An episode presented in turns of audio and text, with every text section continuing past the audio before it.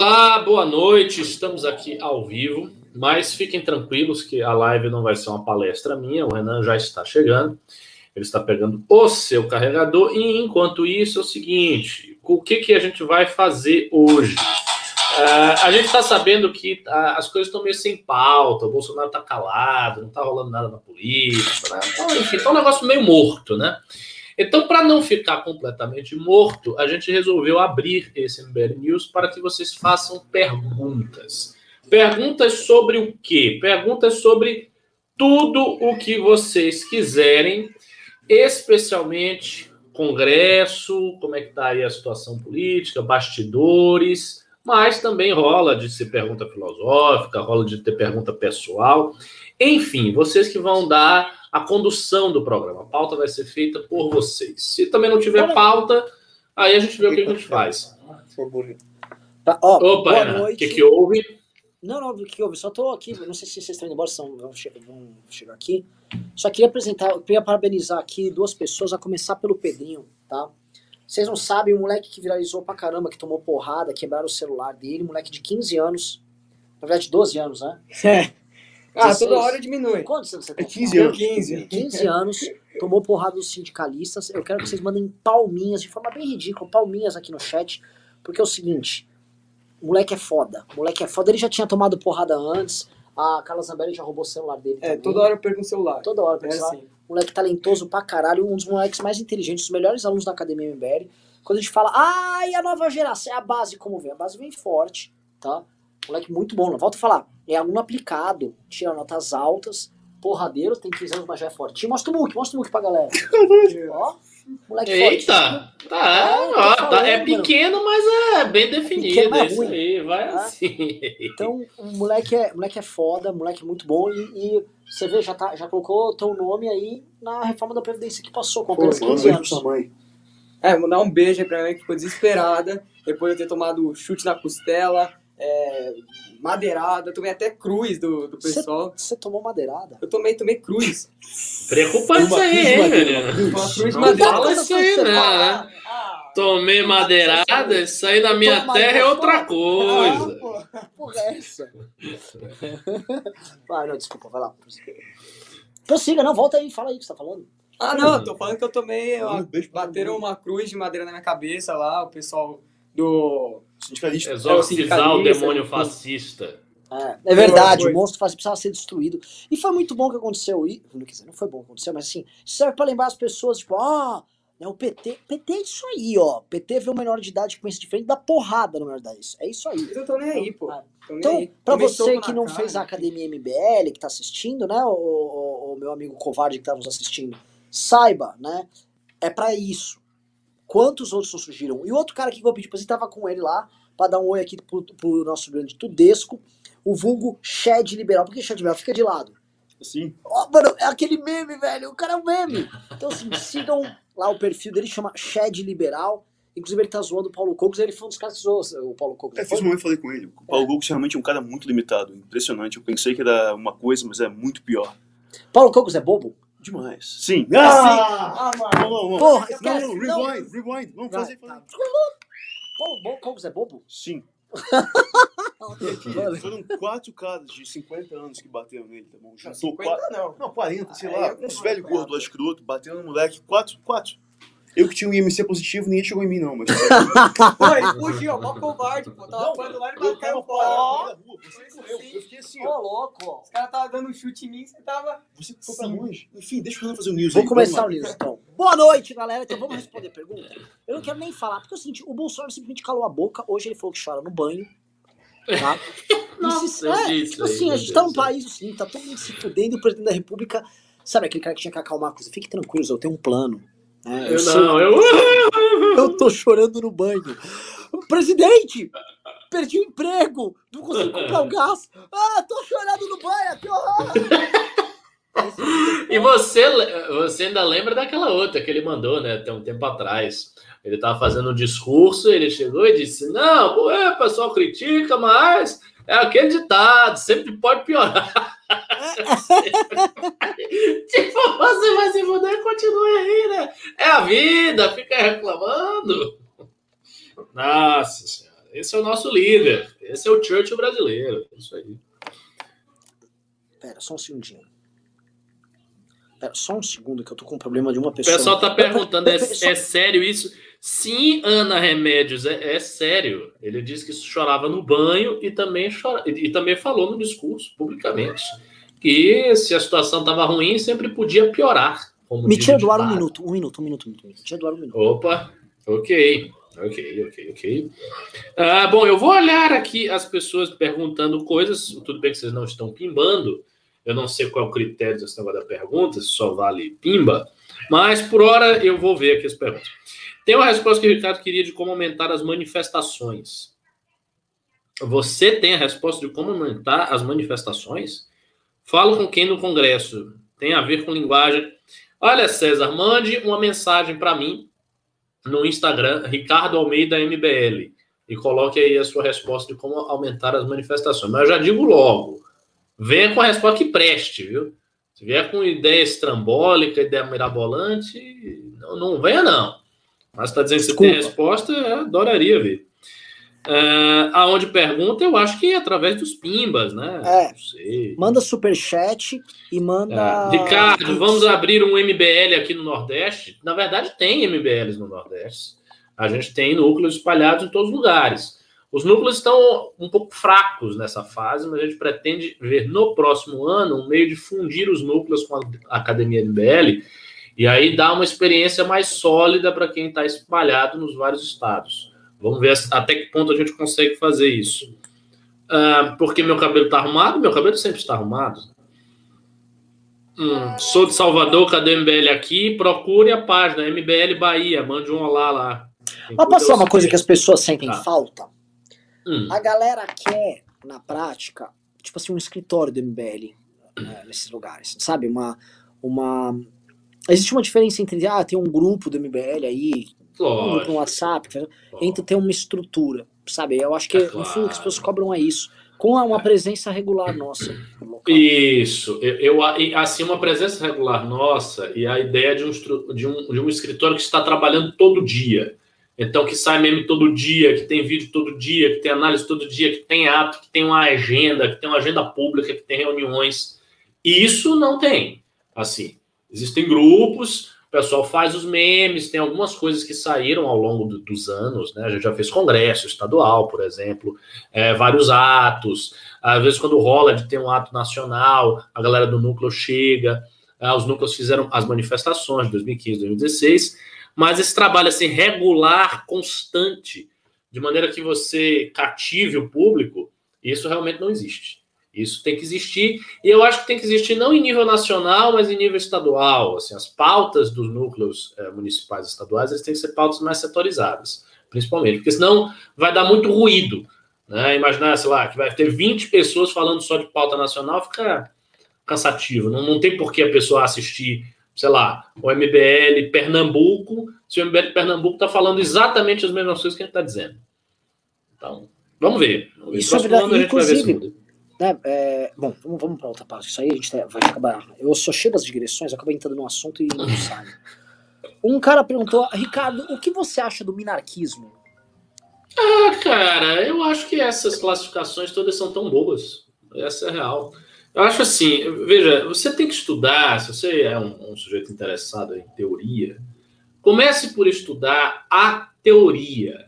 Vá para a filosofia política mesmo e vá para a sociologia mesmo. Esqueça os doutrinários, isso é uma coisa que precisa ser mais dita. Esqueça os doutrinários, liberais, conservadores, esqueça os doutrinários. Vá para os sociólogos, para os filósofos de fato. Pegue, sei lá, Max Weber. Quer estudar o Estado? Pegue Max Weber. Vou estudar Max Weber. E vai ler as obras de Max Weber. Pegue Simmel, você vai ler Simmel. Pegue, uh, sei lá, Durkheim, e leia Durkheim.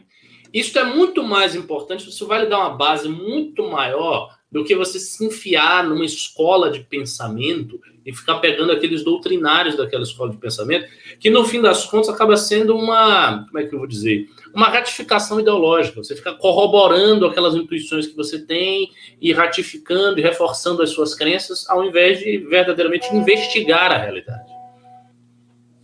Não sei se a, a resposta agradou, mas eu estou sendo sincero. Não, não, mas, mas assim, as pessoas querem... É, é, o problema é o seguinte, é, realmente a gente tem uma fase... A gente tá numa fase que parece não tá curada, que é a fase da, da pessoa descobrir qual é a classificação dela. Isso! Eu sou um minarquista! Exato! Exatamente. Não, mas eu sou um católico não sei o quê. Isso. Mas eu sou um maximalista. Mas, mas veja, eu, eu sou um austríaco com um pé no ordo. Esqueça isso. Você não precisa ser nada. Você tem que estudar os autores clássicos fundamentais. E aí, se você mesmo faz a sua investigação, você chega até a sua conclusão das coisas. Vamos lá. A pessoa não tá mandando superchat. Deixa eu ver, mandaram aqui, ó. O Sadek disse, oh my God, who is this bald guy? He's so hot. Renan Santos, do you want to be my boyfriend? Please, I beg you. By the way, espero que não fique ofendido pela brincadeira, Renan. Parabéns pelo trabalho. Pô, Sadek. Se for um homem ainda ficando nessas brincadeiras. Ai, mano, ainda oh. sabe chavecar o cara por estar careca, muito triste. Ah, um cara mandou aqui uma pergunta aqui. O que vocês acham de M G T O W? Olha só, eu acho que o M G T O W é um, uma, uma reação desesperada diante de um certo feminismo que avança na sociedade. E nesse sentido, eu acho que eles conseguem ver alguns problemas que são reais, né? Problemas do comportamento feminino, problemas da sociedade e tal. Só que, como toda reação desesperada, é uma coisa caricatural, né? Então, acaba atraindo homens que são simplesmente fracos e que têm medo das mulheres. Essa é a realidade. Então, assim, eles... Há essa coisa de, não, eu sou superior, eu estou recusando o casamento, porque as mulheres são hipergâmicas, porque elas são vadias, e agora eu vou cuidar do meu autoaprimoramento. Isso é tudo racionalização do que o cara é fraco. O cara tem medo de mulher, essa é a realidade. Se ele estivesse pegando uma mina por semana, ele não era M G T O W. Ele se torna porque ele não consegue chegar nas minas... Ou porque ele chega e ele fica com algum tipo de problema, porque ele levou um pé na bunda, porque ele era apaixonado por uma menina que colocou ele dois anos na friend zone e ficou explorando ele, aí o cara fica revoltado. Então, assim, é, é, é o tipo de, entre aspas, ideologia, porque isso não é nem ideologia, é um movimento que atrai ressentidos. Essa é a realidade. Um movimento que atrai ressentidos. Então esqueça essa merda. Eu também acho bem babaca, velho. Não é? E uma coisa assim, por exemplo, vai... Há dez anos atrás, vai, quando eu tinha... Puta, eu tinha vinte e sete, não, ainda... Há, há, há quinze anos atrás, quando eu tinha vinte e dois anos, eu era feio pra caralho. A única coisa que te restava, velho, era brigar lá, ser engraçado, fazer umas piadas, se vira, velho. É, eu, eu, e não tô dando aquele papo de, oh, antigamente era muito melhor, não. Só que é o seguinte, antigamente as pessoas não se organizavam num movimento onde... Ah, M G T O W, tipo, coisa horrorosa. E, te, e tem uma coisa também, né? Os caras também ficam mirando em mulheres que são impossíveis. Então, o, o, o cara é feio, ele é de classe média baixa ou de classe média, não é rico, não tem sucesso, não é uma pessoa de notoriedade, não é famoso, é nada, é um sujeito mediano.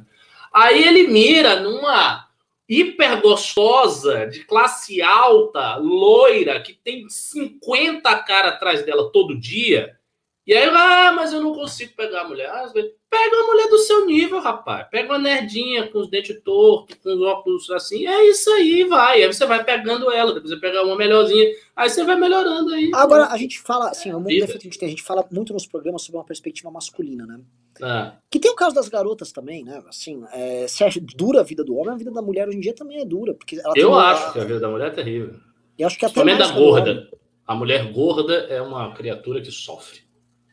Eu acho que, mas eu digo como um todo, assim, as garotas têm uma pressão para ser bonitas e uma pressão profissional, que é muito grande para cima delas. E uma pressão até de posicionamento político. E eu acho isso foda. As garotas sofrem uma pressão que é, é braba. Braba, braba, é, braba. É, é. Não, não se pode dizer que não seja, de fato.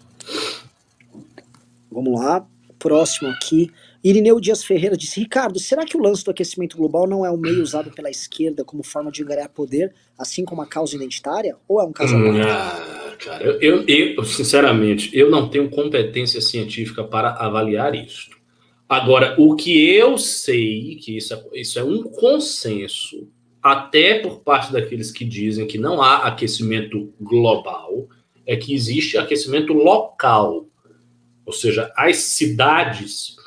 O espaço urbano esquenta demais. Isso, isso é um fato. Você tem um aquecimento local. E, e além disso, você tem vários micro problemas ambientais. Rios que, que se perdem, zonas que são desmatadas e tal. Então, eu acho que a direita deveria olhar para a questão ambiental com um olhar mais generoso e não cair nessas tosquices do bolsonarismo, de certo conservadorismo americano. Ah, não, tudo é uma grande bobagem, é uma grande balela esquerdista, né? Tem, temos que produzir mesmo e foda-se o meio ambiente, eu tô nem aí para as araras. Acho que esse pensamento é um tanto tosco. E assim, na tradição conservadora, nós temos os subsídios intelectuais para lidarmos com a questão ambiental. Roger Scruton escreveu um livro inteiro intitulado Filosofia Verde para tratar desse assunto. O John Gray, que é um liberal, escreveu um ensaio, que é o mais longo ensaio dele, na Anatomia, que é um livro que foi traduzido aqui no Brasil, um ensaio de quase cem páginas só sobre isso. Então, este tema não é alheio à tradição de pensamento conservadora nem liberal. Dá para tratar do tema a partir de um viés nosso. Até tá dando muito pimba, né? Embora seja pouco dinheiro, a galera tá se animando para perguntar as coisas. Você tá mudo. Você tá mudo. Tem uns nerds que descobriram meu telefone, estão tudo me ligado aqui. Eu acho que pra participar. Ah, não. Não, não, não vou ficar atendendo ninguém. Né? Isso é coisa, coisa de pau no cu. Quer mandar pergunta? Exato. Faz igual todo mundo. Manda aqui o superchat que a gente responde. Vamos lá. Uh, puta, ah, o Totô tá mandando aqui os pimbas. Vamos lá. Pô, entrou bastante. Vamos lá. É, o pessoal tá. O Paulo disse, qual é o motivo que o Moro anda tão escondido? Se, se, se ele vai concorrer mesmo, como estão dizendo, não deveria ter uma exposição maior? Já respondo, o Moro tem um contrato que impede ele de ficar falando politicamente o tempo todo. O, o Kayan perguntou, assistem sci-fi, William Gibson, Isaac Asimov, etcétera? Não, mas eu vi uma série de ficção científica que eu gostei demais, chamada Electric Dreams, do Philip Dick. Que é um autor que inspirou um bocado de coisa aí, Black Mirror e tal. Eu adorei essa série, achei muito boa. Inclusive, fazem umas comparações com Black Mirror, mas eu achei esta série melhor do que Black Mirror. Electric Dreams, tá? Eu vi uns episódios de Black Mirror bem legal. Eu li um livro de ficção científica. Eu nunca gostei pelo do tema, assim, nunca foi um tema que me interessou muito. Mas tem um livro muito legal chamado Vento Solar. Não lembro se é do Asimov, não sei de quem era. É...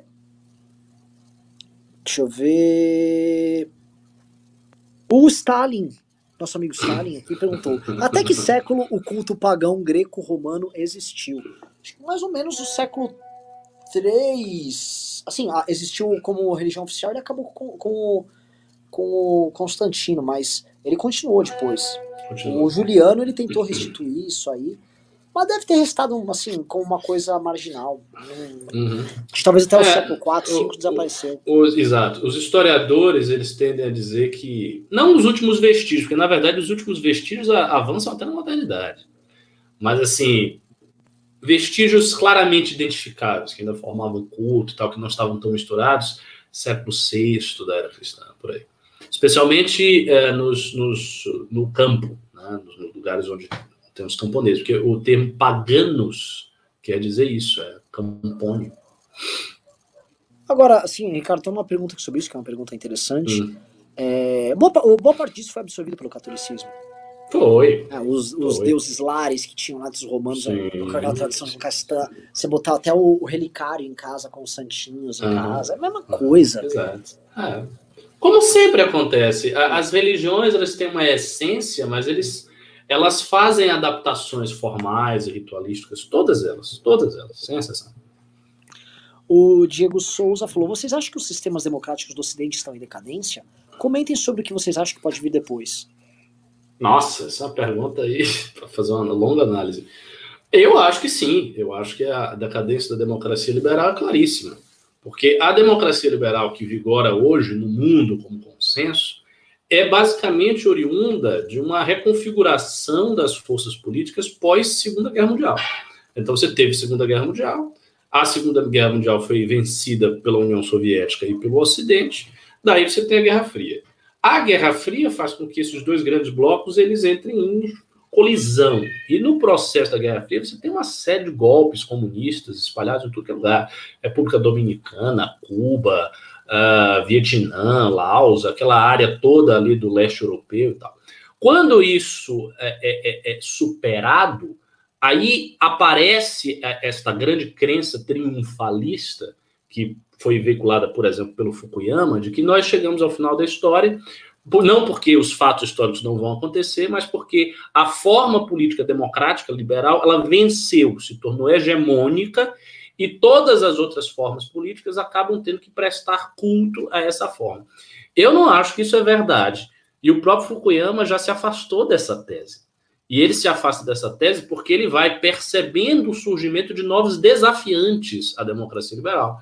E hoje nós temos. Nós temos as teocracias islâmicas, nós temos o movimento jihadista mundial, a gente tem a China, a gente tem desafiantes à democracia liberal. E se a então, gente considerar que a, a Índia não é exatamente... Também, também. Na verdade, você tem esse, essa voga... não é governada por democracias Exato. liberais. Você tem essa voga de neopopulismo, ou seja, há uma, a, a democracia, essa democracia que foi formada ali na, na, no final da Segunda Guerra, ela está em crise. Veja, ela ainda é, do ponto de vista ideológico, hegemônica no mundo. Isso é um fato. O Ocidente ainda tem um discurso que é mundializável. Não é o discurso do chinês, muito menos o discurso do jihadista, é o discurso ocidental. Mas que isso não está mais tão fácil como estava, é um fato. Aí vamos ver, talvez daqui a vinte, trinta anos a gente veja um, um colapso dessas democracias. Não sei, é difícil prever. Vamos lá, o Totô tá me mandando aqui. Uh, uma provocação aqui do Heitor Gomes, ele disse: parece que vocês entregaram os pontos na luta contra o Bolsonaro e começaram um antagonismo raso com a esquerda por causa das eleições no ano que vem. Polarização baixa com meme de round six não ajuda o Brasil. Isso é uma desonestidade, né, rapaz? Feia, né? Desonestidade atroz. Basicamente, agora, o, o Rubinho acabou de conduzir uma reforma da Previdência em que a militância do M B L foi essencial aqui em São Paulo, tá? O Kim Kataguiri, pelo amor de Deus, a produção legislativa dele é monumental, eu não consigo nem listar quais são os últimos feitos do Kim. E aí, a, se resume tudo, tipo, ah, o Kim fez um meme, tá parecendo a Mônica Bergamo nisso, quando tava sem pauta, falou, ah, o Kim fez um meme aqui, vou bater nele. A gente faz meme de humor todo dia, mas assim, se for pegar toda a produção memética nossa, em todas as redes nossas, são dezenas, dezenas de conteúdos nossos, autorais, saem todo dia, cara. Aí ficar reduzindo isso, assim, o que você talvez esteja vendo é que a gente tá aumentando a carga da porrada na esquerda, é natural. O Lula tá liderando da pesquisa, ah. não vão bater nele. E outra, e outro detalhe, a circunstância do combate ao bolsonarismo mudou. Assim, não é culpa do M B L, isso, isso, isso é um dado da realidade. O Bolsonaro fez um acordo pós-dia sete com o Temer que apaziguou as coisas, ele está quieto. Então não há como você imaginar que a, a, a luta contra o bolsonarismo não sofre de mudanças conjunturais. Se o sujeito ele fica quieto, nada acontece, ele consegue ganhar uma estabilidade, é natural que você se volte para outras coisas. Aí, quando o Bolsonaro errar de novo, quando ele vai, a gente vai em cima dele com mais intensidade. É assim. Às vezes aumenta e diminui, faz parte. Maravilhoso. Vamos lá. Uh, deixa eu pegar outro aqui que mandou. Cadê, cadê? O Kayan perguntou: se tivessem que se exilar e pudessem escolher o país, para onde iriam e por quê? Nossa, eu não gostaria de me exilar de jeito nenhum. Não, mas se tivesse, vai a pergunta. Se eu tivesse que me exilar, eu iria para a Turquia. Por quê? Porque a minha ordem espiritual está lá. Então, primeiro eu teria acolhida. Esse seria esse fato. Assim, seria bem mais fácil eu ir para a Turquia do que para ir para qualquer outro país. Se tivesse um negócio sério aqui, eu teria contato suficiente para me abrir um espaço lá. O problema falando... grande era aprender turco. É uma sociedade bem diferente, né? Levar a família. Minha mulher que é católica ia ter que usar véu. Se bem que a Turquia é muito secularizada, né? Tem muita mulher lá que não usa véu. Então, talvez fosse mais de boa. Isso aí ia ficar comendo muito bem lá. A comida lá é boa pra caramba. É. Eu, inclusive, ah, comi um negócio turco aqui agora. Saí da dieta é? forte hoje. Mas, ó, eu iria pra Portugal mesmo. No máximo pra Espanha. Tá, eu sou da tese do seguinte, eu não, eu não ia ficar num país, por exemplo, de língua inglesa, um país germânico, nem ia ficar nessas porra não, não, gosto, não fico à vontade nesses lugares. Gosto de viajar, ficar um tempo e sair fora. Vamos lá. Talvez a Larissa aqui, eu iria pra Grécia, minha ordem está lá, pois sou uma deusa. É. Olha só. Vamos lá. O... Vou pegar outro aqui que mandou. Cadê o Totô? Mandou.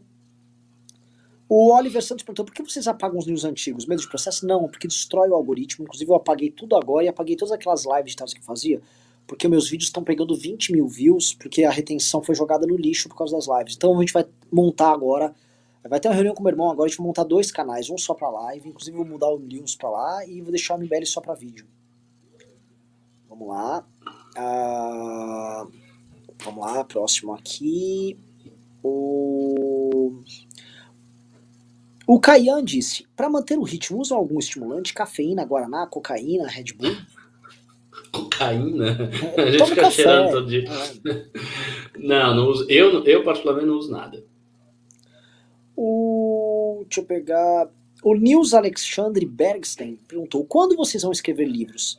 Renan também tem que escrever. E o que acham de M B L publicar livros assim como o Olavismo faz? Não, o Renan tem um livro. É mais que o mocinho aqui do lado. Exatamente. Tá? O Renan, ele o Renan já fez a sempre dele. me pressiona. Ele sempre fala, quando é que você vai escrever um livro? Tá? Você precisa escrever um livro, você é intelectual do M B L, você tem que publicar, blá, blá. E eu sempre vou ficar empurrando isso com a barriga e tal. Mas eu vou lhe dizer qual ele, é a ó, questão. Ele fica incomodado. São várias. São várias questões. Primeiro, que eu vou ser franco com você, eu vou dizer, eu tenho uma insegurança intelectual real. Você diz, ah, que absurdo, você é inteligente. É, depende de quem você compara, né? Assim, eu acho que quando você vai para o papel para escrever uma coisa no seu nome, uma coisa autoral, o negócio tem que ser muito bom, porque se não for muito bom, eu mesmo como leitor nem leio. Por isso que eu não acompanho boa parte da produção da direita. Eu não leio nada, quase nada, não acompanho nada, porque eu acho tudo ruim. Entendeu? Então, para eu escrever, eu tenho que escrever um negócio que eu, no final, eu olhe e diga, não, isso aqui é digno. Então eu botar meu nome. E, não, é verdade, eu não tô sendo, eu tô sendo franco. Eu tô não, sendo eu sei verdade. que você tá sendo franco, mas é porque todo mundo vai falar isso, porque, mano... Mas não é, cara, mas pra mim, pra você é, mas pra mim não é. Eu fico incomodado. Eu vou dizer, eu fico tão incomodado que eu escrevia coisas desde a adolescência. Eu destruía oitenta por cento, porque eu não aguentava ver, me dava raiva. Se o negócio tá bom, eu, eu jogo no lixo, destruo e acabo. Então, assim, é um esforço mental que eu preciso fazer, essa é a primeira coisa. A segunda é, este congresso de agora, eu pretendo apresentar um texto que vai ser, para mim, a coisa mais importante que eu já escrevi na vida, porque é um programa da minha filosofia. Ou seja, o meu pensamento original, eu vou apresentar um programa lá do que eu tenho que fazer, um texto, um ensaio, pá. A partir daí, eu estou querendo ver se eu volto ao ambiente acadêmico. Eu mandei um e-mail aí para a U S P perguntando como é que está esse negócio de aluno especial. Pá. E aí eles disseram que vai, vai ter, se tivesse aluno especial, que é basicamente entrar numa matéria avulsa do doutorado de filosofia, seria aberto na primeira semana de novembro. Então, eu vou procurar ver para ver se eu entro e faço alguma matéria lá. Por que que eu quero isso? Porque eu estou afastado desse meio há muitos anos. Então, eu, tenho, eu quero voltar a circular no meio, voltar a circular nos colóquios, nos seminários, e aí escrever textos, artigos para esses colóquios e para esses seminários, e também para algumas revistas, que, inclusive, eu já sei quais são as revistas que eu quero escrever. Se eu construir assim, uma rotina de publicação durante um, dois anos, dois anos e meio... Aí eu vou coligir estes textos, boto todos juntos, faço uma longa introdução apresentando meu pensamento e eu tenho meu primeiro livro. Então isso é uma coisa que eu já tenho aqui na cabeça de fazer. Entendeu? Entendi, mas mantenham ele sob pressão. Sob pressão, pressão, cutuca. Eu acho o seguinte, eu já tenho um livro lá, que é um livro que conta a história do como um grupo de genocidários derrubou o presidente. Inclusive tem na nossa loja online, ele vem autografado. E... não tenho as mesmas ambições intelectuais do Ricardo, é, mas acho que eu, eu quero escrever outro. Quem está soltando outro agora, um sobre debate, bem legal. É, e coisas assim que eu gostaria, mas um, um seria muito ambicioso, seria pegar aquela tese que a gente trabalha na Academia da Teoria das Esferas e, e estressar ela e eventualmente ver o que vai dar. Só que, obviamente, eu não tenho nem tempo, nem gabarito para isso, nem, nem currículo para isso. E seria uma tese que você chamar, por exemplo, uma turma para analisar e testar, eventualmente fazer uma espécie de manual de leitura política, eventualmente, né? Dois, eu acho que aí não eu, especificamente o Ricardo, mas assim, o M B L precisa ter seu livro com tese, porque até qualquer candidato à presidência nos Estados Unidos vem com um livro com ah, tese sobre como... É, isso é verdade. Né? A gente tem que ter um livro com tese. Qual é a tese do M B L para o Brasil? E aí ele vai variando, mas a gente precisa ter, até porque as pessoas precisam saber. né, os ciristas sabem lá o tal do Plano Nacional de Desenvolvimento, o P T tem uma plataforma que ele, né, faz os engodos dele, enrola pra cá, puxa dali e tal, mas tem. E a gente não tem, e eu acho que a gente precisa ter, até porque como o M B L tá cada vez mais criando um nicho, e pra mim é um nicho muito mais intuitivo e, do que um nicho racionalizado, ou seja, a gente ocupa uma parcela, muito mais talvez nas sensações políticas dessa parcela, do que nas, numa capacidade que essa parcela da população tem de racionalizar esse raciocínio. Vocês que acompanham a gente, alguns vão falar que são liberais, outros são de centro, outros são conservadores, mas o que, que é exatamente? A gente é conservador, mas não é olavista, né? A gente é liberal, mas essa ideia de um bosta. Ah, eu sou de centro, mas acho o discurso de centro palmo, palmole. O que, que é esse pensamento? Não sei, não tem nome, mas isso tem que ser convertido em algo. Eu acho que é... Enfim, a gente precisava fazer em algum momento. Vamos lá, vamos ver o que o Totô mandou. Uh, vamos lá. O Estevam Filipe, Filipe Oliveira disse, vocês acham que existe a chance do Lula passear retoricamente em cima do Moro e com isso ganhar dele num possível segundo turno? Acho que não vai ter jeito. Para quem perguntar, eu falo que a Dória é vinte e dois. É, claro que tem. Claro que tem. Ele pode, sim, principalmente porque ele está solto, né? O fato dele estar solto e disputando eleição lhe dá uma vantagem em qualquer discurso. Ele joga isso na cara do sujeito. Eu vou agora um... dizer, ah, você está solto, a justiça te beneficiou de forma ilícita. Não, não pode dizer isso. A situação dele, do ponto de vista de discurso, é um pouco delicada, né? Vou aqui para o próximo, aqui, me dá um segundo. Uh, vou ler cinco pics aqui, ó. A pergunta do Abel Molnar. O Brasil está a caminho da dolarização. Tive uma reunião no trabalho e fiquei preocupado. Valeu. Meu irmão, você está entrando num tema aí que eu, eu não anjo piroca nenhuma, tá? Nem eu, faço ideia. Mas obrigado, mas agradeço a pergunta. O que seria o caminho da dolarização? As pessoas começarem a usar dólar, é isso? Porque a moeda está perdendo valor, tá? Eu nem perderia, eu já pularia até isso, já iria pra cripto, se essa for a pergunta, tá? Mas tudo bem. O Gustavo da Silva Canuto disse, qual será o cronograma do Congresso com horários para eu comprar passagem na Buser? Olha só, a gente vai soltar o cronograma cedo, né? Mas o Congresso começa cedo, em dez da matina você tem que estar lá, tá? É, aliás, pessoal, quer comprar ingresso pro Congresso do M B L, tá? Mande um pix aqui para mbl, não, para suporte arroba m b l ponto org ponto b r, suporte arroba m b l ponto org ponto b r, tá? Lá mande o pix de duzentos e sessenta e três, é duzentos e sessenta e três, mais barato do que no site. E aí você já tem o seu convite para os dois dias. E ainda leio a resposta, a sua pergunta aqui. O Rodrigo Reisen disse, neste ano o governo de Santa Catarina soltou um decreto proibindo o uso e incentivo da linguagem neutra pelos professores em sala de aula. Boa iniciativa? Olha, eu não sei, eu não li o decreto, é difícil dizer. Agora, eu, eu sempre acho que essa, essa questão de proibição nesse sentido é muito complicada, né? Como é que você vai fazer? Você vai fiscalizar os professores usando isso dentro da sala de aula? Os alunos vão denunciar os professores? É difícil, mas assim, eu, eu vejo como a orientação, ou seja, o propósito do decreto me parece muito bom, porque esse negócio de linguagem neutra é uma palhaçada. Isso é um modismo intelectual abjeto que a esquerda criou para destruir a identidade sexual das pessoas, mesmo, porque você destrói isso na base da linguagem, né? Óbvio. Mas eu não sei se o melhor modo de proceder é criando um decreto para proibir. Vamos lá, vamos lá. O problema é fazer isso e não fazer a respect, o respectivo combate cultural. Eu não estou aqui soando o Eduardo Bolsonaro falando que vai salvar o Ocidente. Mas é, é o seguinte, é, o, o, essa porra tem que ser combatida mesmo. Ah. Tem que ter a pergunta inter... é, por que que tantos professores estão nessa? Por que que é necessário fazer um decreto para proibir isso? É um sinal de que as universidades estão tomadas, que, enfim, a produção de conhecimento está tomada pelos caras. E é a tal da coisa, se está tomada pelos caras, é questão de tempo que eles vão passar é tudo e está acabado, porque eles formam a cabeça das novas gerações. Uh, vamos lá, cadê aqui? Cadê o, o Vitor Sono me mandou, mas deixa eu ler mais os últimos dois pics aqui. O O Leonardo Lázaro disse pimba pra ajudar, obrigado, muito obrigado, valeu. E o Raoni Marx disse, o, quanto o, Ricardo, o que o Ricardo acha do estoicismo? Vejo muita gente falando hoje e dá, e dá a impressão de ser modinha. Com certeza tem uma modinha de estoicismo. Ricardo, o, o que, que você acha dessa modinha? É, eu ah, vou falar disso no Congresso. Olha só, isso está... É uma parte integral do meu programa de filosofia. Por quê? Porque eu acho que esta modinha, ela aponta, assim como várias outras modinhas que têm aparecido nos últimos sessenta anos no Ocidente, a yoga, todo o movimento hippie, toda a biocinese, todas as terapias alternativas as mais variadas, a psicanálise, o próprio coach, tudo isso, para mim, aponta o seguinte...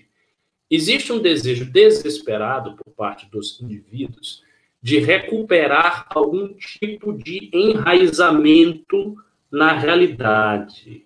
Então, as pessoas querem se desenvolver como sujeitos, elas querem novamente ter uma ideia, um ideal de formação individual em que as potencialidades delas floresçam.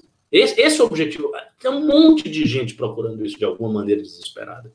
E eu acho que isso é muito característico do tempo em que nós estamos. Isso é uma espécie de reverso da própria pós-modernidade.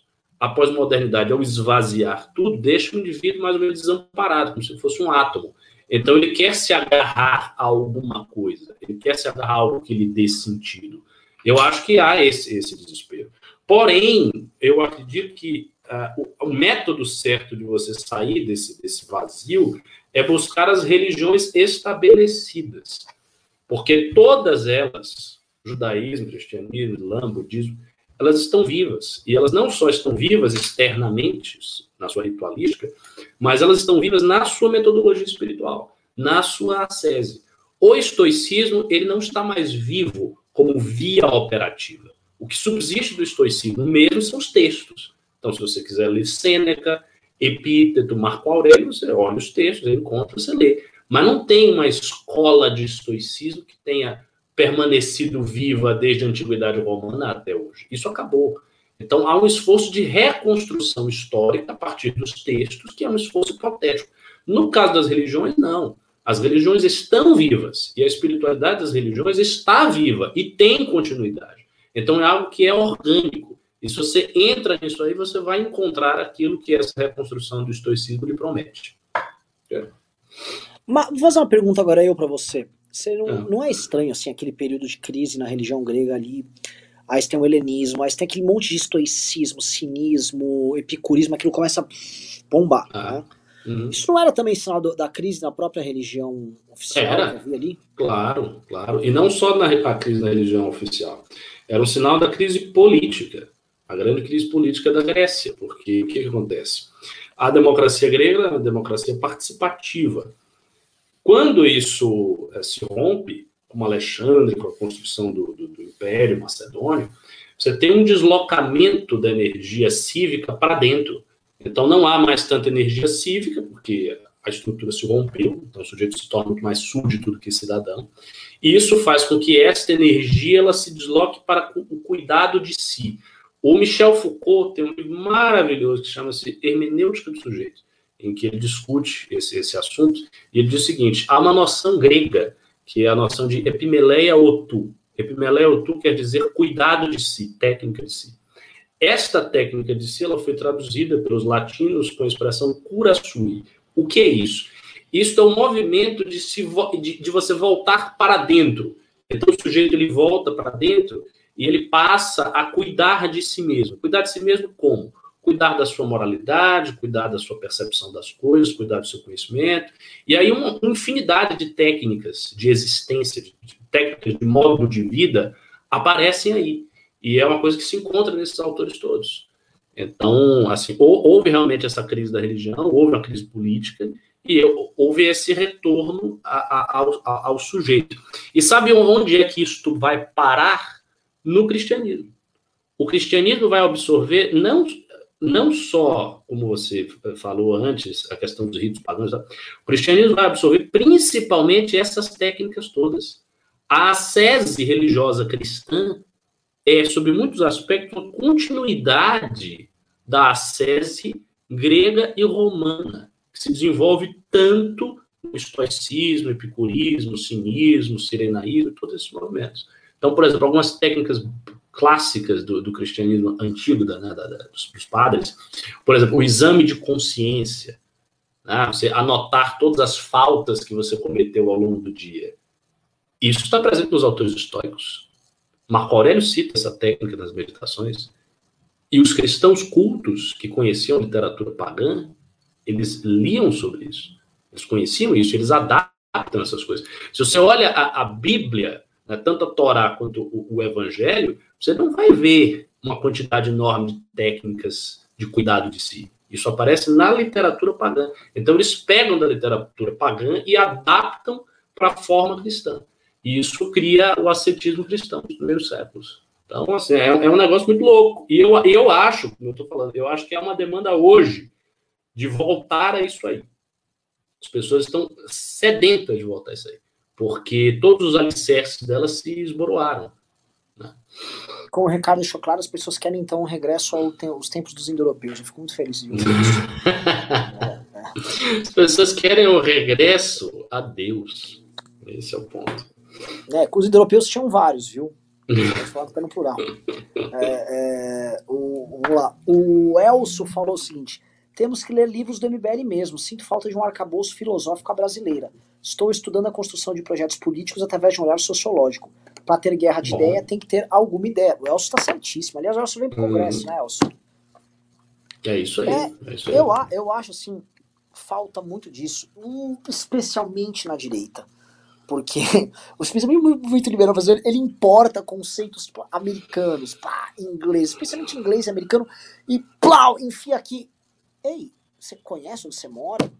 O, o homem brasileiro é igual ao americano. É, é umas tábula rasa que o pessoal faz também, tipo, você pega uma fórmula muito simples, uns chavões ligados a essa fórmula, e algumas políticas públicas decorrentes dessa fórmula, e aí você sai tentando aplicar, achando que você vai ter um resultado imediato similar. Que é o problema, uhum. igual perguntaram depois, o que você acha do minarquismo? Né? E... Que é o problema quando a gente vê nessas discussões, por exemplo, ah, armas! Armas! Vou fazer uma regra de três aqui, aí fala, não, a Suíça tem muitas armas, então lá não tem violência. Não é por causa de... Já pensou se você colonizar seu país com um mundo suíço? A chance de você também, com arma ou sem arma, você não ter muita violência é alta. É, é, é... Não é exatamente assim, essas coisas que o pessoal fica implementando... É, essas teses meio bobocas, é muito besta, mas a direita brasileira não tem essas tropicalizações, né, essas nacionalizações de uma determinada filosofia e adaptar ela para construir algum tipo de sugestão uh, política local. Acho isso um problemaço, velho. É. É verdade. Vamos lá. Uh... Ó, chegou um pimba de cem reais da The Closing. Ela disse, passando só para dar parabéns a todos os professores, em especial a vocês, professores da academia. Eu acho professor, professor na academia tem o Ricardo, tem Panelli, Panelli. Uh, o Bruno Buscarioli, eu sei que ele já, no mínimo monitoria ele já fez, faculdade, uh, quem mais? Professor, professor, porque eu, eu por exemplo, dou aulas lá, eu, eu não tenho a pretensão de ser chamado, eu acho até, acho até errado, dou minhas aulas lá, entendeu? E mais um ou outro, assim. Acho que Paulo Bueno. Ah, cadê, cadê, cadê, cadê? Vamos lá. O Alexandre disse, me enoja ver sommeliers de direita, Brasil Paralelo, Mises.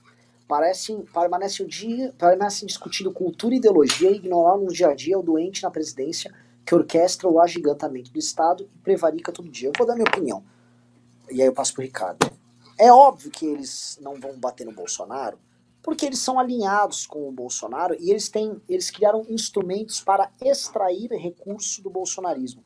Parece que saiu uma matéria na Piauí sobre isso, chama Pequenos Fascismos, Grandes Negócios. Hum. Né? É... E eu, eu queria ver a matéria, né? Mas basicamente o... são fórmulas, você tem um nicho político altamente energizado, com muita gente falando sem parar de política, desesperada, e você produ- cria produtos para extrair dinheiro dessas pessoas. E aí vou entrar na parte elogiosa. O do Mises, eu já não vejo muito disso, não. Eu acho o Mises... A, a, a, enfim, eu não... Eu acho que eles estão perdidos na tese guedista ali, é um negócio meio que... O Brasil Paralelo não, eles têm muito mérito. Muito, muito, muito, muito mérito.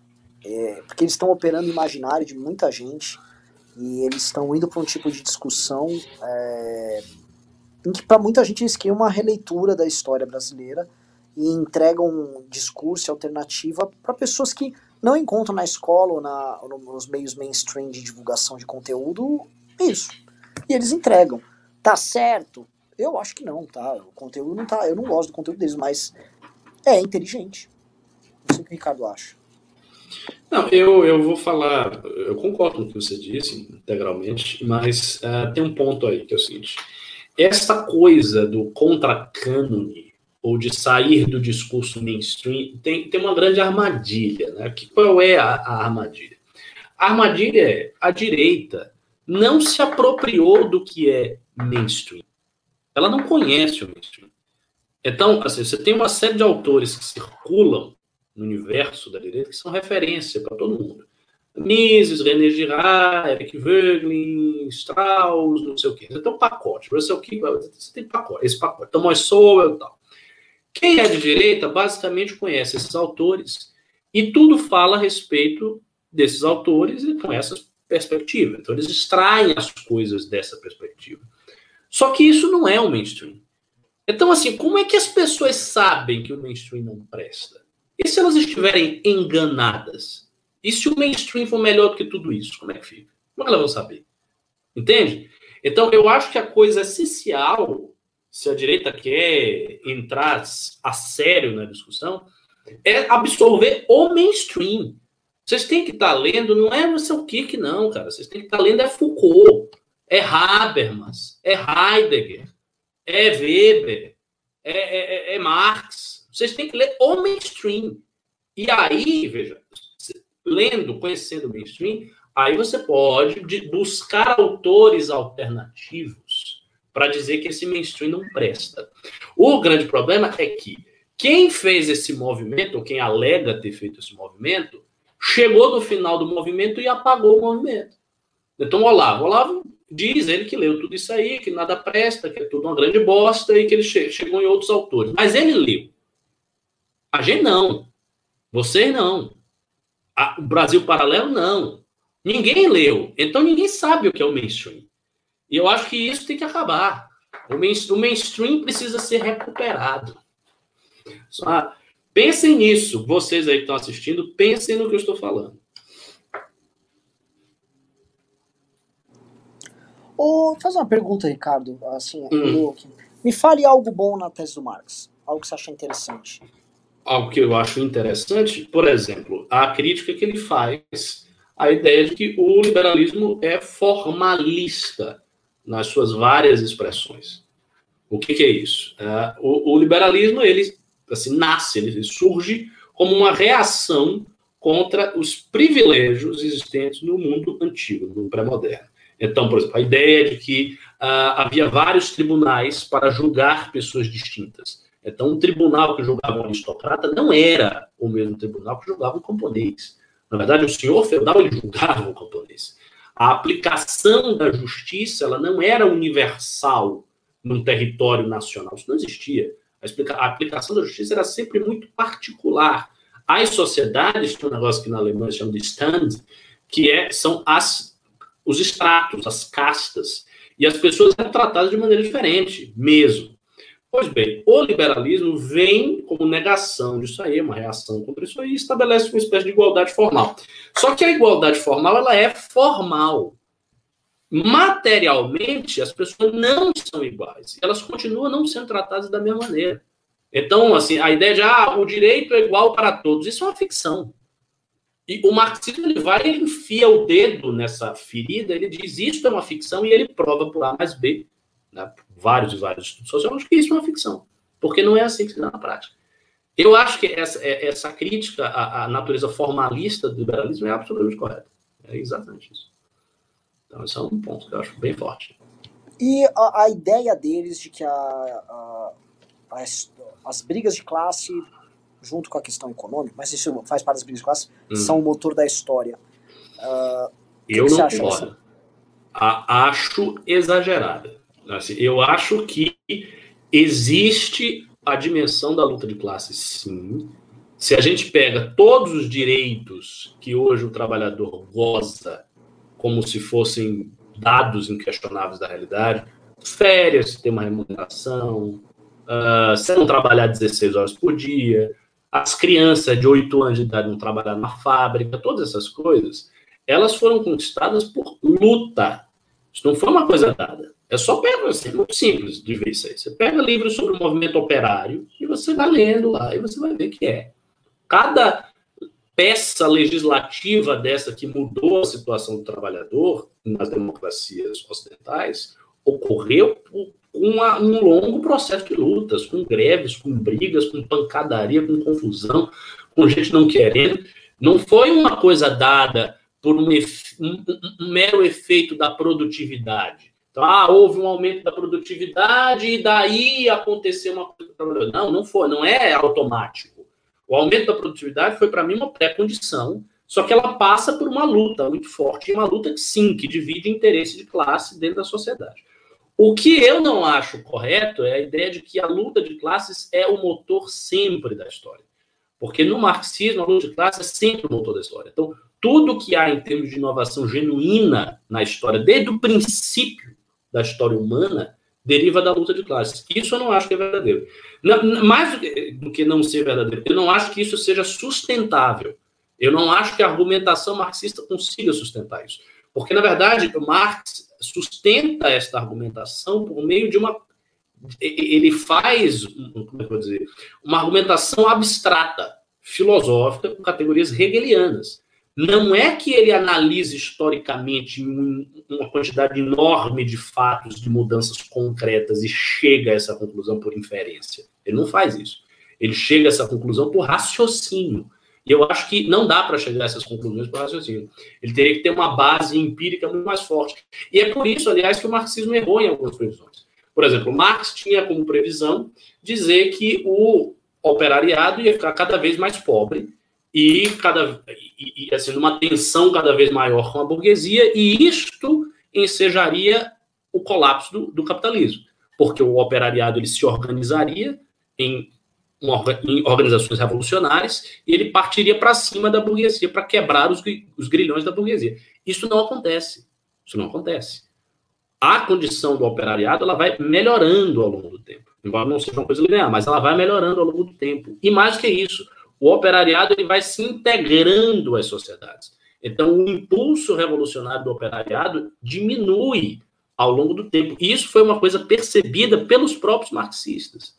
Os marxistas revisionistas da Alemanha, lá do, do Partido Social Democrata Alemão, eles se afastam do marxismo clássico quando eles começam a perceber essas coisas. Então, eles percebem que não estava havendo o fim iminente do capitalismo, que as classes proletárias não estavam ficando cada vez mais pobres, que o ímpeto dessas ímpeto revolucionário dessas classes estava diminuindo, porque elas estavam se integrando à estrutura do capitalismo. E todas essas previsões elas são erradas, por quê? Porque Marx não faz, aí é que está, ele não faz um exame empírico das crenças do operariado. O que ele faz é um raciocínio a partir da metodologia dialética que ele aprendeu com Hegel e chega a essa conclusão por raciocínio. Eu acho que isso é um erro epistemológico. E por isso que ele chegou a essas conclusões equivocadas. Mas você não acha que a leitura dele, realmente a leitura dele, para os setenta, oitenta, talvez cem anos pós a publicação do Capital e tal, realmente não caiba? Só que quando eu olho hoje, essa automação, concentração de renda e meios de produção num grupo muito pequeno de empresas, especialmente agora com a... com a economia da internet e tal, a precarização da classe média, a gente não começa a ver, de certa forma, isso acontecer? Isso aí é basicamente a tese do mundo marxista que está escrevendo agora.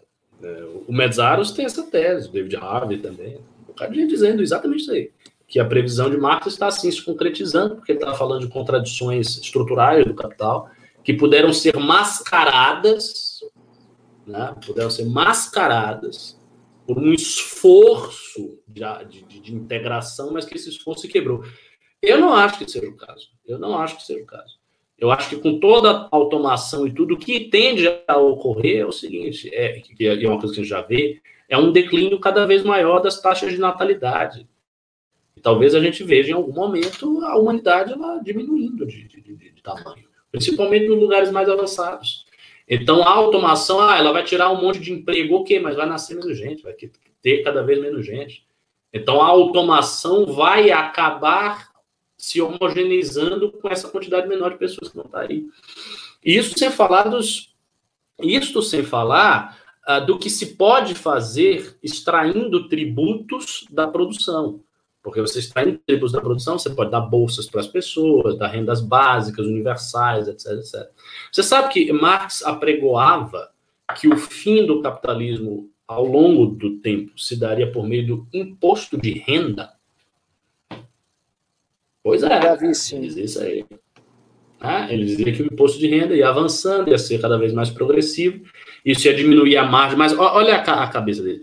Ele achava que isso ia diminuir a margem de lucratividade do capitalista, e isso ia forçar um embate apocalíptico entre capital e trabalho. Eu acho que este embate apocalíptico ele não acontece, e não vai acontecer.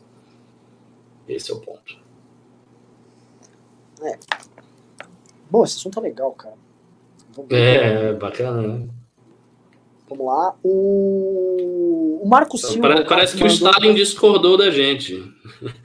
Cadê? Ele falou o quê? Ele está falando aqui, Marx, o profeta vermelho. Manda aí um pimba mostrando seus argumentos, Stalin. Eu sei bem que o Stalin não concordava com nada disso. Ele acreditava no voluntarismo do sujeito revolucionário. Que nem o Trotsky, no sentido.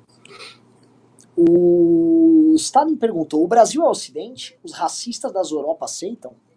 Ah, cara, então. O, o Samuel Huntington, que é um grande politólogo, escreveu The Clash of Civilizations e tal, ele, na classificação que ele tem das, das civilizações, ele diz que a América, olha só, que a América do Sul, a América Latina, não sei se é a América Latina ou a América do Sul, eu acho que é a América Latina, forma uma outra civilização. Você tem o Ocidente e você tem a civilização latino-americana.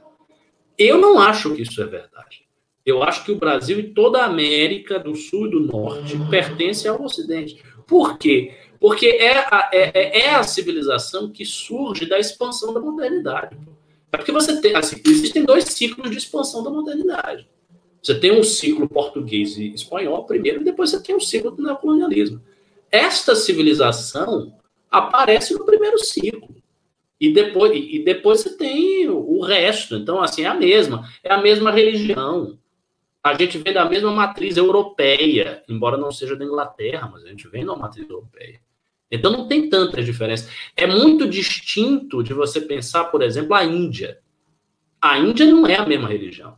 A Índia não vem da mesma matriz civilizacional. A Índia é uma civilização própria, toda, que se explica de forma autóctone. A China é a mesma coisa, né? A civilização islâmica é, é a mesma coisa. Então, eu acho que esses blocos eles são claramente diferenciados. Agora, a diferença da América do Sul para a América do Norte não é a diferença civilizacional. É uma diferença de processo de colonização, de desenvolvimento. É, é uma diferença menor. Eu, eu vejo assim. E, de certa forma, a América do Sul não está muito mais próxima da, das bases dessa tal... Mas não é? Do que o... Né? Exato. Se a gente for pensar que a base é ibérica... Tem um, temperinho, tem um temperinho racista aí no meio também. Até porque eu já vi muita gente, agora tem que pegar o autor, que coloca assim, não, a civilização ocidental você tem ali a França, a Inglaterra, Estados Unidos, e eles ficam... Eu tenho que achar quem é o autor.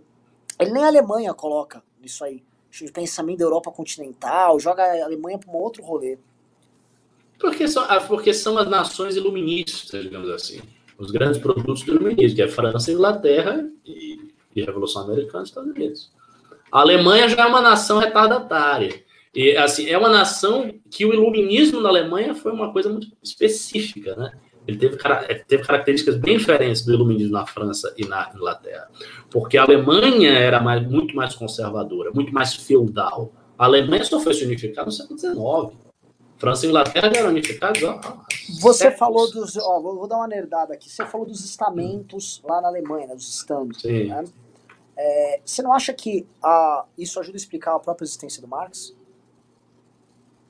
porque isso é uma coisa tão forte, e existe essa questão do mobilismo de classe social na Alemanha muito antigo, e isso, de certa maneira, ajuda a explicar o porquê um cara como Marx tinha que ser alemão?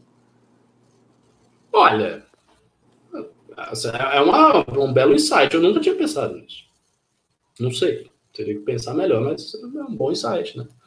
Talvez, assim, essa teoria, por exemplo, tão rígida das classes, né, que entram em choque, talvez seja um reflexo dessa rigidez dos estratos de classe da Alemanha. Não sei, não sei dizer, não sei. Porque, Porque assim, é também claro. Tem um detalhe, né? Marx era alemão, mas ele fez boa parte da pesquisa madura dele na Inglaterra. Sim. Então, assim, ele leu muitas fontes inglesas e autores ingleses. Então, não, não sei até que ponto...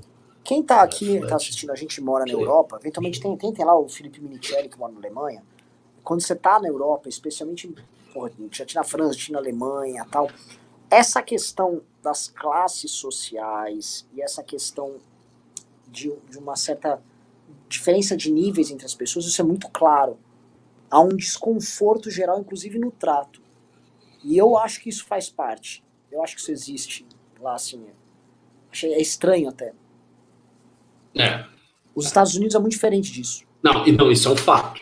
Isso é um fato. A diferença entre os Estados Unidos e a Europa nessa questão de classe é um fato. Isso é uma coisa observada por Tocqueville. Então ele vai dizer que as, aquelas distinções de classe da velha Europa nos Estados Unidos, elas desaparecem todas. Os Estados Unidos é uma sociedade de classe média, essencialmente. Vamos lá, mais um aqui. O Hugo Vigolo disse: Renan, seu safado, me responde pelo menos um joia de tiozão no Zap, no Insta. Não, não no Zap, vai. O primeiro equação mandou cinco euros, digo. União Beta, vamos trabalhar junto com o M B L e outros, mas não somos exatamente liberais, mas sem responder perguntas por enquanto. Nossa, que misterioso. Vamos lá, o... o cadê? Teve um cara aqui, ó. Cadê, cadê, cadê, cadê, cadê? O Marco Silva é o cara que perguntou lá dos M G T O W. Ele nos respondeu: cara, vocês são uns eunucos mesmo. Pesquisem sobre hipergamia e red pill. O quê? Pra gente pesquisar sobre hipergamia? Hipergamia é o quê mesmo? É a pessoa que ah, sai é... da, da uma posição superior, não é? Não, o, o, o pessoal chama de mulher hipergâmica aquelas mulheres que têm uma sexualidade, enfim, muito é aberta e saem com vários homens. Eu, eu, acho, eu acho que é isso. Deixa eu ver se... É eu acho que hipergâmico é a questão de status. Deixa eu ver isso aqui. Eu vou, eu vou olhar, porque eu posso estar falando alguma merda aqui. Eu olho aqui no Google. Mulher hipergâmica. Mas por que que ela, assim, discordar? Já vi várias. Assim. Ah, é, você está certa. Riqueza, o status social, e blá, blá, blá, blá, blá. É, mas é isso, mas as pessoas ficam reclamando. Ah, as mulheres têm culpa porque elas querem sair com homens que têm um sucesso. Ah, lógico que a mulher quer sair com um homem que tem sucesso, pô. Ela quer, quer ser, a mulher sai com o quê? Com um fracassado? Mas eu, eu, eu, esse, esse, é o ponto, esse é o ponto que eu não entendo. Isso é normal. Eu não entendo esse assunto. Isso é biológico, inclusive. É. A mulher quer sair com um cara que é superior, porque ela quer um cara que dê genética ideal para os filhos dela. Enfim, tem razões biológicas mais, mais variadas para isso. E tem razões sociais também, isso é muito natural. Agora me diga uma coisa, se vocês, vocês que são homens, vocês querem sair com quem? Hã? Uma grande, gostosa, linda e maravilhosa, ou com uma mulher de cento e cinquenta quilos e feia? Hum? E aí, como é que fica? Então a mulher também tem o direito de escolha. Ela vai preferir sair com um cara, sei lá, que ganha um milhão por mês, é muito bonito, tem um metro e noventa, e é isso aí, meu irmão. E se você, e assim, se aquela mulher é inacessível para você, você fica com outra menos, mais acessível e pronto. A gente tá reclamando. É, até porque tem um detalhe, cara. A gente ainda tem, a gente tem muita sorte. Por que que a gente tem muita sorte? Porque há uma, um equilíbrio na quantidade de homens e de mulheres no mundo. E a monogamia, felizmente para muitos homens, é vigente em boa parte do mundo, inclusive no mundo islâmico. A monogamia faz com que seja mais fácil você entrar na disputa. Uma poligamia com a quantidade de homens que tem seria um negócio trágico. Tiraria as mulheres todas, os caras não iam ficar com ninguém. Agora tem aquele fenômeno também, né, que o Pedro sempre fala, de que os jovens, por conta desse negócio do relacionamento fácil e tal, assim, meio que quebrou as fronteiras do casamento, que, tipo, tem muitas meninas saindo com poucos caras. E isso, isso é uma coisa também social aí, um temperinho pra gente entender esse movimento militou. Então, o fato das mulheres hoje não terem que ser monogâmicas, né, casar virgem e ficar com um cara só o resto da vida, faz com que elas possam migrar para poucos caras que pegam várias. E aí um monte de cara não pega ninguém. E aí fica com raiva. É, mas é exatamente isso. Só que aí, é, ora, aí é um jogo aberto, né? É, é, é a luta, né? É. É, cara, aí você tá, aí o jogo tá aberto, aí vai reclamar do quê também? Aí não adianta ficar com raiva da menina. A menina tem o direito de escolha, pô. Ela pode escolher o que ela quiser. É, é um, eu acho, eu acho complicado, eu acho esse discurso dos caras, assim, uma coisa meio de capitulação até. Mas, sei lá, cara. Eu nunca me interessei, honestamente, eu nunca me interessei por esse assunto, até porque você ficar é, girando, a uma, a, criando uma filosofia de vida por conta de pegação, a coisa meio pequena demais, né, cara? Não tem coisa mais importante que é. fazer da tua vida, não, velho. Você é, vê que o cara, né, quer tirar a mulher da, da vida dele, né, como uma coisa que não é importante, aí ele tira, ele cria toda uma filosofia pra viver assim. Então não é tão importante, é um centro da tua vida. É, outra coisa, se você, quer, se você quer tirar a mulher da sua vida, vai ser padre. O sacerdócio tá aí pra isso. O que você vai fazer no sacerdócio? Se você tiver um pouco de fé, vai ser padre, rapaz. E pronto. Vamos lá, vamos lá. O... Não teve mais, ô Totô? Cadê? Vamos ver se o, o Vitor Sono mandou mais algum aqui. Uh, Vitor Sono mandou mais alguns, vamos lá. Pix, vamos lá. Uh...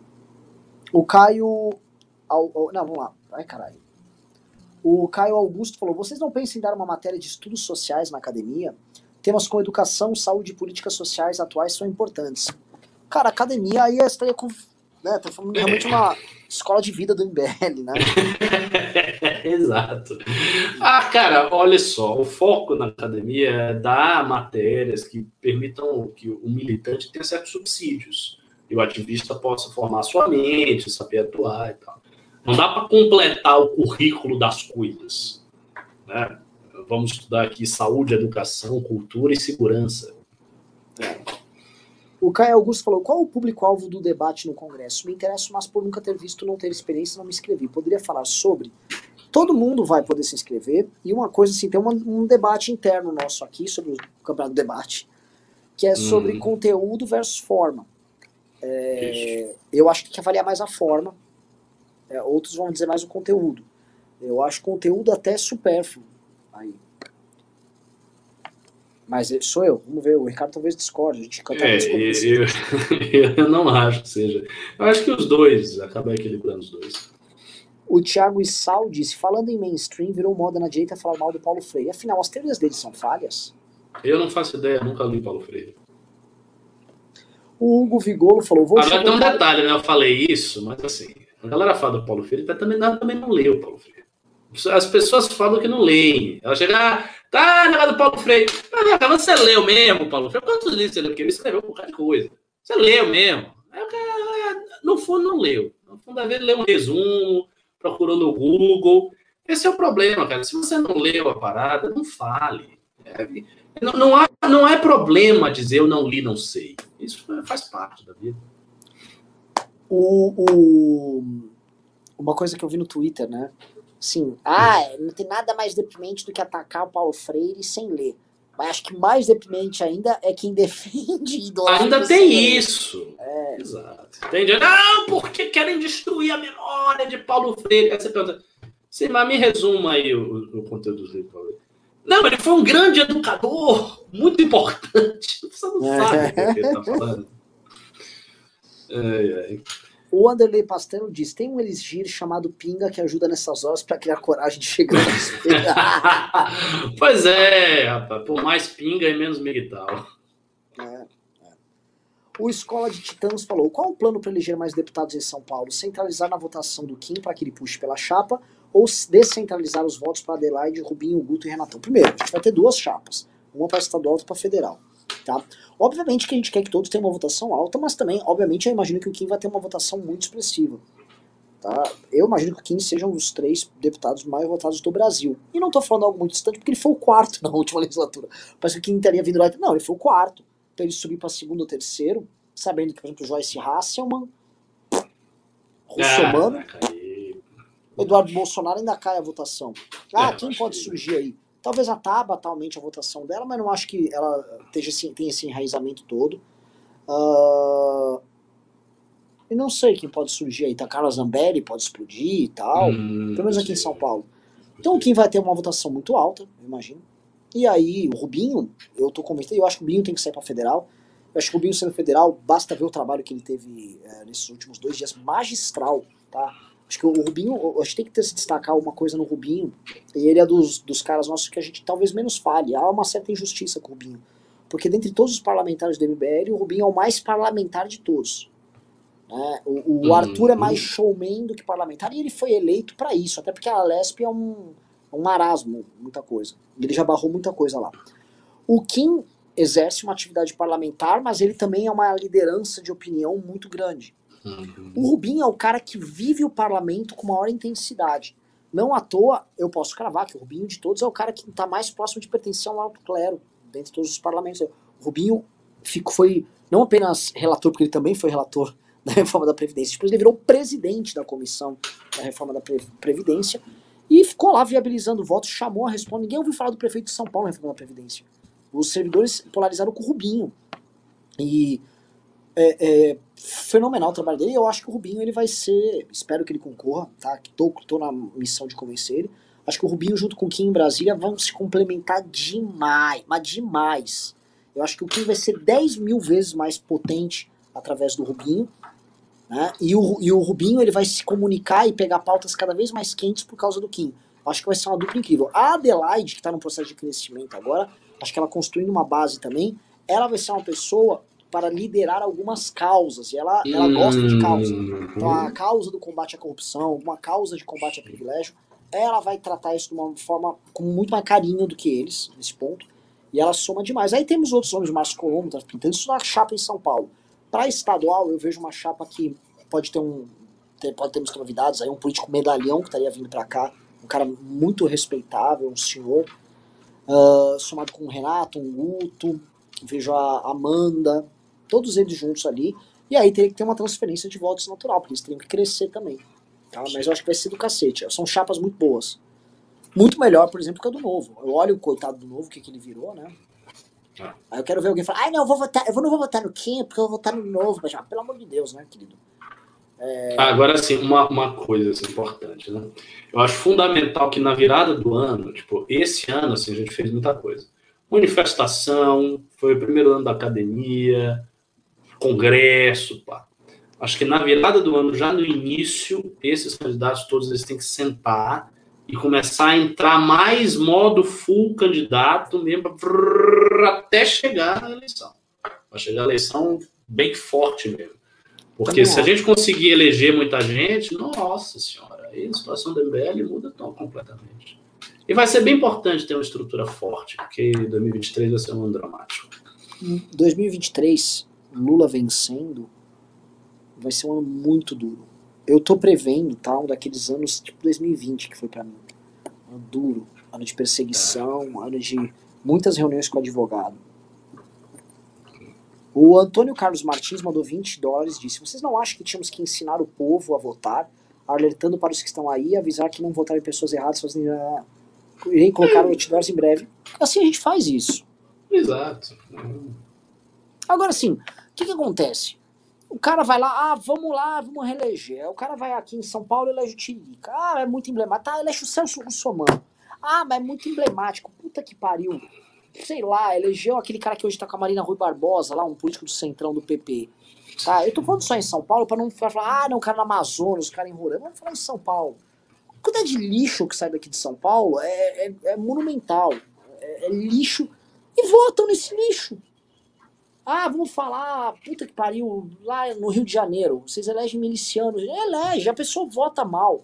E eles não vão ouvir o M B L pra isso. O cara que tá no nível assim, ah, eu vou votar na, na filha do Eduardo Cunha. Você vai fazer o quê, cara? Você não vai fazer. Não adianta falar, ah, lute contra corrupto, não vote em ladrão. Ah, esquece, cara. Até porque, até porque a gente não consegue falar para essas pessoas. É. Se a gente falasse para todo mundo, era outra história. O M B L teria outro tamanho. Seria uma Rede Globo. Não é. Vamos lá. Uh, o Noel Filho falou, deixa eu entender um negócio. Vocês fizeram esse fuzuê todo com Paulo Freire sem ler. Eu realmente queria entender a visão do M B L. Eu ainda não li. Eu não sei qual fuzuê a gente fez com o Paulo Freire. Uns memes aí. Oh, meu Deus, fez um fuzuê. Não, pera, mas qual, qual fuzuê específico? Ou, ou assim, a equipe nossa pode compilar, pode estudar, compilar, porque você não precisa, assim, o menino que é o produtor de conteúdo, ele pode entrar de forma superficial no debate, até porque você tem posições públicas, políticas do Paulo Freire que não estão na obra dele, você hum, pode julgar hum. e você pode criticar. Sim. E existem posições políticas muito claras, muito óbvias, não só dele, como de outras figuras. É como se eu, pra, sei lá, eu vou analisar as posições políticas do Ciro Gomes, eu precisasse ler o livro do Ciro Gomes, e não as declarações dele e as ações dele. Também não é assim. O Ricardo Chiroma mandou dez dólares e disse, uma estratégia, uma estratégia focada em pequenas derrotas do Bolsonaro poderia minar sua base de gado? Não. Discordo, porque assim, as pequenas derrotas elas acontecem todo dia. A ponto dele tá chorando. Pequenas e as grandes. O, é? o Bolsonaro só perde. Os caras continuam com o Bolsonaro. Não adianta, não, meu irmão. O, o Caian falou, ainda sobre M G T O W. Sem contar que o movimento. Ah, não, pera, tem um cara mandou. O Caian tá mandando várias hum. coisas de M G T O W. Parece que esse tema aí a galera gosta de falar de M G T O W. Ah, bora falar. Eu vou continuar falou. falando mal do M G T O W. Não vai ter M G T O W nenhum me convencendo. Ah. O Caian, porque eu tô casado, mas... então, pô, de M G T O W, já superei, meu irmão. Já era, eu sou o vencedor! É. Não, eu vou falar um negócio. Ó, o Ricardo tem um oposto aqui, que eu sou um solteirão. Eu poderia, né, ficar vindo com isso. Acho que isso é uma merda. Fui alvo, outro dia estavam lá, fiz, gravei um vídeo falando uma caçamba. Foi um vídeo ruim que eu fiz fazendo uma piada com uma amiga minha, a Babi. Fui cancelado, por isso chamado de estuprador. Eu podia ficar só chorando nisso é. aí. Ah, para, mano, para. O Caian falou, a coisa do M G T O W é que você começa com dicas de autoaprimoramento e termina com misoginia, retenção seminal para aumentar a testosterona, energias chakras, acorde antes das cinco e tal. E aí ele fala, sem contar que o movimento tem essa capacidade de homogeneização de garotos jovens, acabam todos eles com as mesmas roupas, mesmo corte de cabelo, mesmas atitudes black pill. Isso é verdade, no fundo tá dando uma, uma filosofia de vida pro cara, né, cara? A filosofia de vida, eu não como ninguém. Nossa, uau, você é um, praticamente um, um budista, você descobriu a verdade. Ah. Se fuder. Ah. O, o Rick Gostosão disse, quanto mais M G T O W no mundo, mais mulheres pra mim. Viva os M G T O Ws. Ah... uh... O Paulo Geyer disse, lembrei agora de um documentário de uma ex-feminista, The Red Pill, tem uma pauta séria sobre as desvantagens injustas sobre quem fica com os filhos em divórcio. Faz tempo que vi o documentário, mas era bom pelo que lembro. Isso, isso é um outro assunto, né? A legislação ela é extremamente protetiva com as mulheres, e é, e, enfim, isso tá gerando... Ao menos, né? Você viu que na França não é tão protetiva assim. É, é. é. é. Depende do lugar. Vamos ler outro. O Vitor Silvestre diz, depois da, reform da reformulação pós-Bolsonaro, vocês se veem como mais próximos de qual tipo de liberalismo dentro das subdivisões ideológicas? Então, eu acho que essa questão deveria ser respondida adequadamente depois da gente formular as tais teses que o Renan diz que são necessárias para a gente formular. E é importante mesmo. Mas aí a gente tem que ter uma, assim, um debate interno bem forte no movimento, que eu acho que falta muito. O M B L tem uma, uma característica que é o seguinte, a gente sempre está no fio do pavio. Então, tudo é muito rápido, é muita coisa que tem que fazer, é, tudo é agoniado. A gente acaba não tendo aquele tempo, sabe, reflexivo, para ficar pensando e tal. O funcionamento do escritório do M B L, assim como dos gabinetes, eles são, é, é um funcionamento frenético. Já não para, é fazendo coisa. É, é difícil essa discussão. Oh, deixa eu só falar um negócio rapidinho. Esperem aqui que eu vou, vou pegar... Chegou minha comida aqui. Fiquem um segundo, um segundo. Por favor, por favor. Eu vou respondendo aqui as perguntas que vocês fizeram aqui no chat. Não precisa ser pimba, não. Podem fazer perguntas. Quando vai abrir o segundo escritório do M B L? Espero eu que em dois mil e vinte e três a gente já abra. Uh, o M B L se perdeu com o tempo? Se perdeu nada, rapaz. Tome vergonha. Tô sentindo a dor de cabeça do Renan. Uh, sou de direita e curto pra caramba meu ambiente. Tá vendo, Patrícia? Isso aí é possível sintetizar. Uh, manda um alô pra Polônia. Alô, Polônia! É isso aí. Né? Conseguiram se livrar do nazismo e do comunismo. Parabéns. É, se eu assisto anime, é, quase nada. Assisti uns animes na minha juventude. É, não vai de anime, é isso, coisa de criança. Vai jogar aí, já vem Paris com a dinastia Bássida. Nossa, seria bem legal, hein? Pegar Harun al-Rashid e ir com os exércitos. Ah, nossa, a galera aí ia ficar muito feliz com isso. Uh, já joguei Crusader King? Não. O que vocês acham da ideia do Enéas? É uma figura caricata. Ricardo, qual a sua opinião sobre Mustafa Kemal Atatürk? Cara, Atatürk foi o sujeito responsável por conseguir um grande feito no mundo islâmico, que uh, foi uh, não permitir que a Turquia fosse colonizada. Ele foi um cara de energia extraordinária e tal, mas, do ponto de vista religioso, ele era um monstro, porque assim, ele lutou com, contra o Islã das formas mais abjetas e agressivas e brutais que você pode imaginar. Matou um monte de sábios islâmicos, proibiu mulheres de usar véu, prendia pessoas que faziam o chamado para oração. Ele destruiu ordens espirituais multisseculares. A ordem de Maulana Rumi, um dos maiores poetas persas da história, era uma ordem gigante na Turquia. Ele massacrou todos. Então, assim, era um cara abjeto nesse sentido. Mas também foi um, um grande nacionalista turco. Então, uma figura... há uma certa ambivalência em torno do legado de Mustafa Atatürk lá na Turquia. Existem inúmeros debates sobre isso. Agora, principalmente agora que Erdogan está desfazendo muita coisa que o Atatürk fez. Graças a Deus, né? Inshallah. Quando teremos a biblioteca do M B L? Um dia eu quero fazer uma biblioteca do M B L que será o seguinte: a gente vai ter uns tradutores, eu vou fazer uns ensaios curtos no início, e a gente vai ter a publicação de alguns livros. O Olavo começou a fazer isso. E eu quero fazer a mesma coisa. Mas não, eu, se eu fosse... eu não quero esse negócio de... ah, porque aí é foda, né? Ah, e tem que ser um livro que seja popular para o cidadão resolver comprar para ter uma estratégia de marketing. Eu estou cagando. Se eu fosse, eu fosse fazer a curadoria da biblioteca, seriam livros importantes.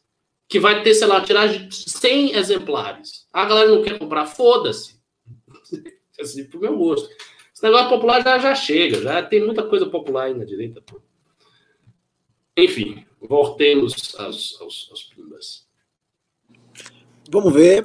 Uh, deixa eu só comentar, um garoto, o pai dele é tradutor, e no seu podcast, esse salário do, do, porra, do Autoridade Espiritual Poder Temporal do Guénon, hum. o pai dele foi lá e traduziu do francês em duas semanas e fez uma edição online. Ah, rapaz, o cara me falou disso. Nossa, desculpe, porque eu fui até um pouco assim, seco com ele, porque eu disse, não, é melhor ler inglês. Eu não, eu não tinha me ligado, desculpa, eu não tinha me ligado que tinha sido uma tradução rápida do francês. Eu pensei que fossem ainda aquelas traduções do Irjet que o Luiz Pontual fazia, que não são muito boas. Por isso que eu recomendei. Mas, pô, que bacana. Caramba. Aí, por exemplo, uma, uma biblioteca do M B L poderia publicar um livro como esse. Depois poderia publicar um livro do Pierre Manin, que é um, um autor importante do liberalismo francês. Um negocinho do Raymond Aron, em que, que só está em francês. Outro negócio. Dá, dá para fazer assim, uma série de publicações bacanas. Agora, assim, não é ficar é, reeditando o livro do Mises ou essas coisas aí, né? É óbvio que se você chega aí... ah, você tem um livro de um autor que todo mundo já fala, as pessoas vão comprar mais. Thomas Sowell, ela vai comprar. Se você bota um autor que ninguém conhece, tem menos gente que vai comprar. Isso é, isso é normal. Mas quando você faz divulgação, que você quer que as pessoas conheçam coisas novas, você tem que partir do, do pequeno, né? Do pequeno para o grande. Todos esses autores aí que hoje são editados e que a galera vende livro, na época que o Olavão lá atrás falava, ninguém vendia livro, não. Era, ó, o nicho era isso aqui. Então... eu acho que estamos chegando no final do programa aqui. É. Ninguém comprou ingresso, hein? Teve bastante pinga, bastante pergunta, mas ninguém comprou nada. Vocês são foda. Logo mais a gente tá anunciando um nomezão. Aí vai vir um monte de, de tia e tio comprar, né? Pá, não tem nada a ver com o Congresso. Aí, o cara, a gente que vai, sei lá, vai me ver lá e falar, ai, essa figura nojenta. E vocês não têm. Aí eu quero ver, uh, entendeu? Tem que comprar essa bagaça. Enfim, Ricardão, um programa legal. Foi, foi um dia absolutamente sem pauta, numa semana esquisita com restinho de feriado. Vamos para suas palavras finais. Bom, minhas palavras finais é o seguinte: comprem este maldito ingresso, entendeu? Porque o Congresso está maravilhoso. Eu vou escrever um ensaio lá, eu quero que vocês estejam para eu ler este ensaio, eu espero que vocês gostem dessa produção. E é isso. Se vocês não comprarem, pô, a gente vai ficar muito sentido. Porque aí vai vir gente que nem sabe o que é o M B L, vai comprar, vai entrar, aí vai estar lá, e daqui a pouco é mais M B L do que vocês. E a gente abandona vocês e troca o público. Também faz parte. É verdade, é verdade. Né? O público é trocável também. Não fica, ah, só sou eu. Às vezes troca. Tem muita gente aqui, inclusive, que nos acompanha um ano, dois anos. E cadê a galera que acompanhava assim? Muita gente já vazou, então troca. A gente quer que vocês apareçam, para que vocês se vinculem, para que a gente tenha um, forme quase que um, um rito ali, entendeu? O Congresso do M B L é uma espécie de rito, de passagem, as pessoas ficam próximas. Exatamente. É, é real isso aí. É isso. Lembrando assim, né, o Arthur nos conheceu ao vivo, é, foi chamado pelo Pedro no escritório em dois mil e, comecei em dois mil e dezesseis, só que ele entrosou com a gente num congresso, não um congresso nacional do M B L, a gente teve um congresso de São Paulo do M B L, foi um evento e tal, aí ele foi lá, achou tudo aquilo muito esquisito, foi lá e tal, dali que a coisa evoluiu. Então assim, as coisas acontecem assim mesmo, é só com né? Ser amigo de internet é igual ser miguital, você acha uhum. que você tá abafando, mas é tudo de mentira. Exatamente. Tá? Então galera, valeu, valeu Ricardão, bom fim de semana aí pra todo mundo.